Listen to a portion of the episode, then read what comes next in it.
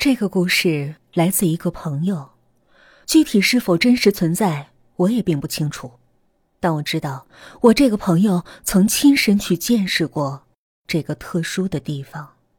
而经过他的解释，我发现这个诡异的故事中虽然有真实的成分存在，但也确实被莫名的夸大了不少。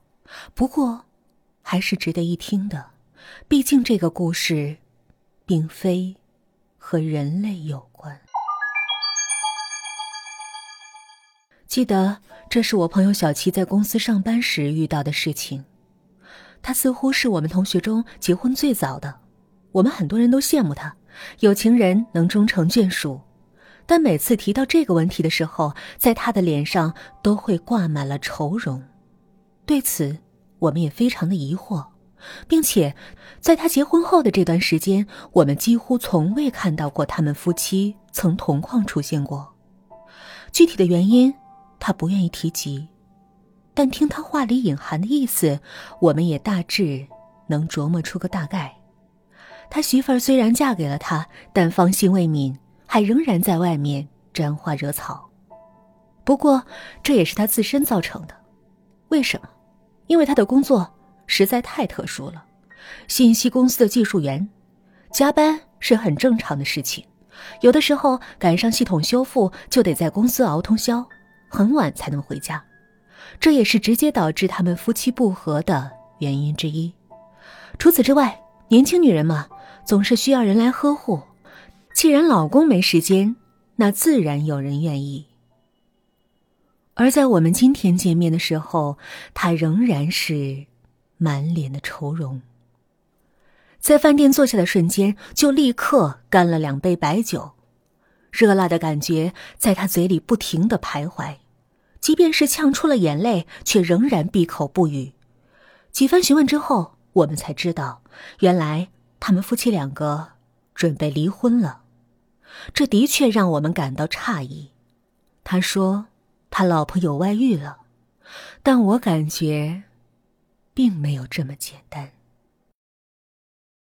记得那是在两个月以前，小齐在一次偶然的机会中发现了自己妻子竟然和别的男人在外搂搂抱抱。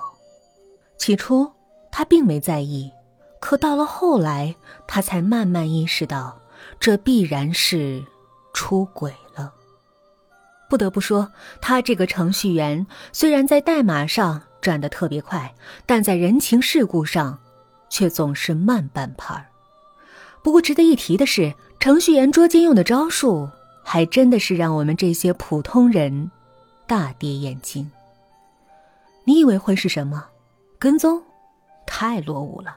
对于小齐来说，在对方的随身物品上安装一个微型摄像头，才符合他的身份。当然。在安装摄像头之前，他也曾悄悄地跟随自己的妻子来到了市里一个比较偏僻的宾馆，但想要跟进去的时候，却被人拦了下来。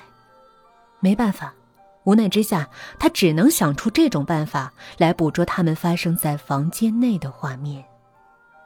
不过这段时间，公司内的程序赶上维护，小七根本没时间去买摄像头，所以他的这个事情就慢慢的搁置了。直到两个星期后，他才成功的设置好了一切，只等妻子和那个贱男人进了宾馆，随后所有的一切都将成为指证妻子出轨的证据。听到这里，我们几个人则轮流在小琪的脑袋上拍了一下，并异口同声的说：“指证？你以为是在法庭上啊？这可是婚姻，哪有你想象的那么简单？”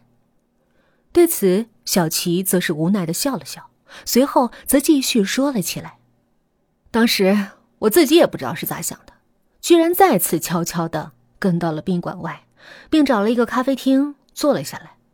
随后，我打开手机，并开始观看微型摄像头的实时画面。起初，我只认为会看到两个贱人在房间里干破事儿，可你们知道发生了什么吗？”我们几个是完全没想到，这家伙居然会在这个关键点卖关子，所以为了泄愤，我们再次在他脑袋上轮流拍了一下，随后异口同声的说：“快说！”当时，我也不知道自己是不是眼花了，还是说微型摄像头出现了什么故障。总之，在画面中出现的居然只有我妻子一个人。听了小齐的话，我们都懵了。一个人在宾馆开房还出轨，这怎么可能？完全是天方夜谭。小青，你别废话了，赶紧接着说，之后究竟发生什么事儿了？看吧，你们也觉得诡异，对不对？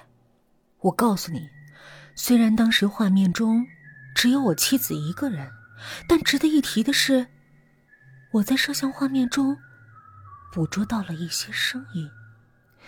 这个声音。我现在还留在手机里，你们可以听一下。说话间，小齐则已经把手机打开，并把那段诡异的录音放给了我们听。而在我看来，与其说这是一段声音，还不如说它是一段超声波，还更贴切。毕竟这段录音里，除了那诡异的滋啦之外，就再也没有其他的声音了。鬼知道这录的究竟是什么玩意儿。小谢，你这里面究竟什么玩意儿？听了我们的询问，对方则开始低声解释。我刚开始也不清楚，可后来我找了专门学录音的朋友解析了一下。你们知道他说啥？他说这段声音恐怕不是来源于咱们这个次元，应该是来自一种。特别高等的生物，因为这种诡异的声波，绝对不是人能发出来的。起初，小七也认为自己的这个朋友说的话有些匪夷所思，不是人类能发出来的，还是所谓的高等生物，那会是什么？世界上的新进物种？那要真是这样，小七就肯定要把这个问题给弄清楚。说不定到时候还能为科技做一番贡献呢。想到这儿，小七的脑海思维则从简单的捉奸升华成了更复杂的层面。所以，为了确保自己接下来的画面不会受到任何的干扰，小齐则托人弄了一个更加精密的摄像头，并将它安装好。随后，又再次发生了前一度的情况，他又一次坐到了那个咖啡馆里。等待着妻子在房间内发生的一切。刚开始，其实并没有什么诡异的地方，可到了后来，小琪却透过摄像头赫然看到，在房间内出现了异样的画面。起初，先是摄像头出现了电流影响的画面。随后，在摄像头画面逐渐恢复的瞬间，小七则赫然看到，在妻子的面前，居然站着一个浑身漆黑的男人，并且，这个男人就好像是诡异的虚影一样，在随着时间的流动而不断的闪烁。可眼前发生的这些，似乎妻子并未曾见到。非但如此，那个浑身漆黑的男人还用那双鲜红如血的眼睛盯了一眼藏在皮包上的微型摄像头。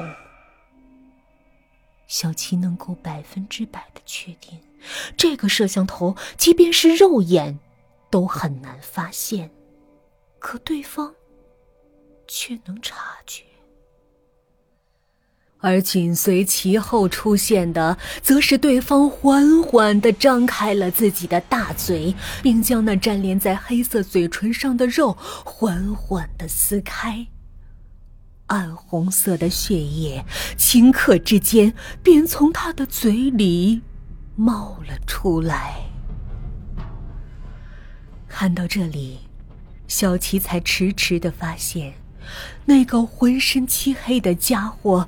根本就不是人，而他的嘴不知道是什么原因，居然被线缝在了一起，而在他将嘴分离撕开之后，血液顺着他的嘴角流至下巴的位置，并最终滴落在了小琪妻子的脑袋上，就好像是淋浴一样，顷刻之间便将妻子的全身都染成了诡异的暗红。可即便如此，妻子却仍然无动于衷。还是原来那副沉醉的模样。不知道是什么缘故，似乎现在的妻子也发现了摄像头的存在，以至于他竟然也扭过头来，向皮包的方向望了望。而这个画面则彻底让小琪呆滞了，因为此时的妻子已经不是原来的那副模样。本应洁白的皮肤，竟然被一层诡异的青黑色所覆盖。一双白皙的手，现在已经被妖异的暗绿色填充。指甲在灯光的映照下，反射出诡异的寒芒。一头乌黑的秀发，此时竟被血液的颜色覆盖。特别是那双眼睛，现在居然变成了深邃的黑洞。小琪吓得马上就要尖叫出声，可是就在这时，视频中的两个人却突然消失的无影无踪，就好像之前他们从未出现过一样。可是接下来一个让小七终生难忘的画面出现了，他突然看到那两个人的容貌居然如同鬼魅一般的出现在摄像头的近距离。并分别用两双妖异的眼眸紧盯着摄像头，随后，他们居然说出了一句小七能听懂的话。看够了没有？看够了没有？你要不要？你要不要？进来啊！进来啊！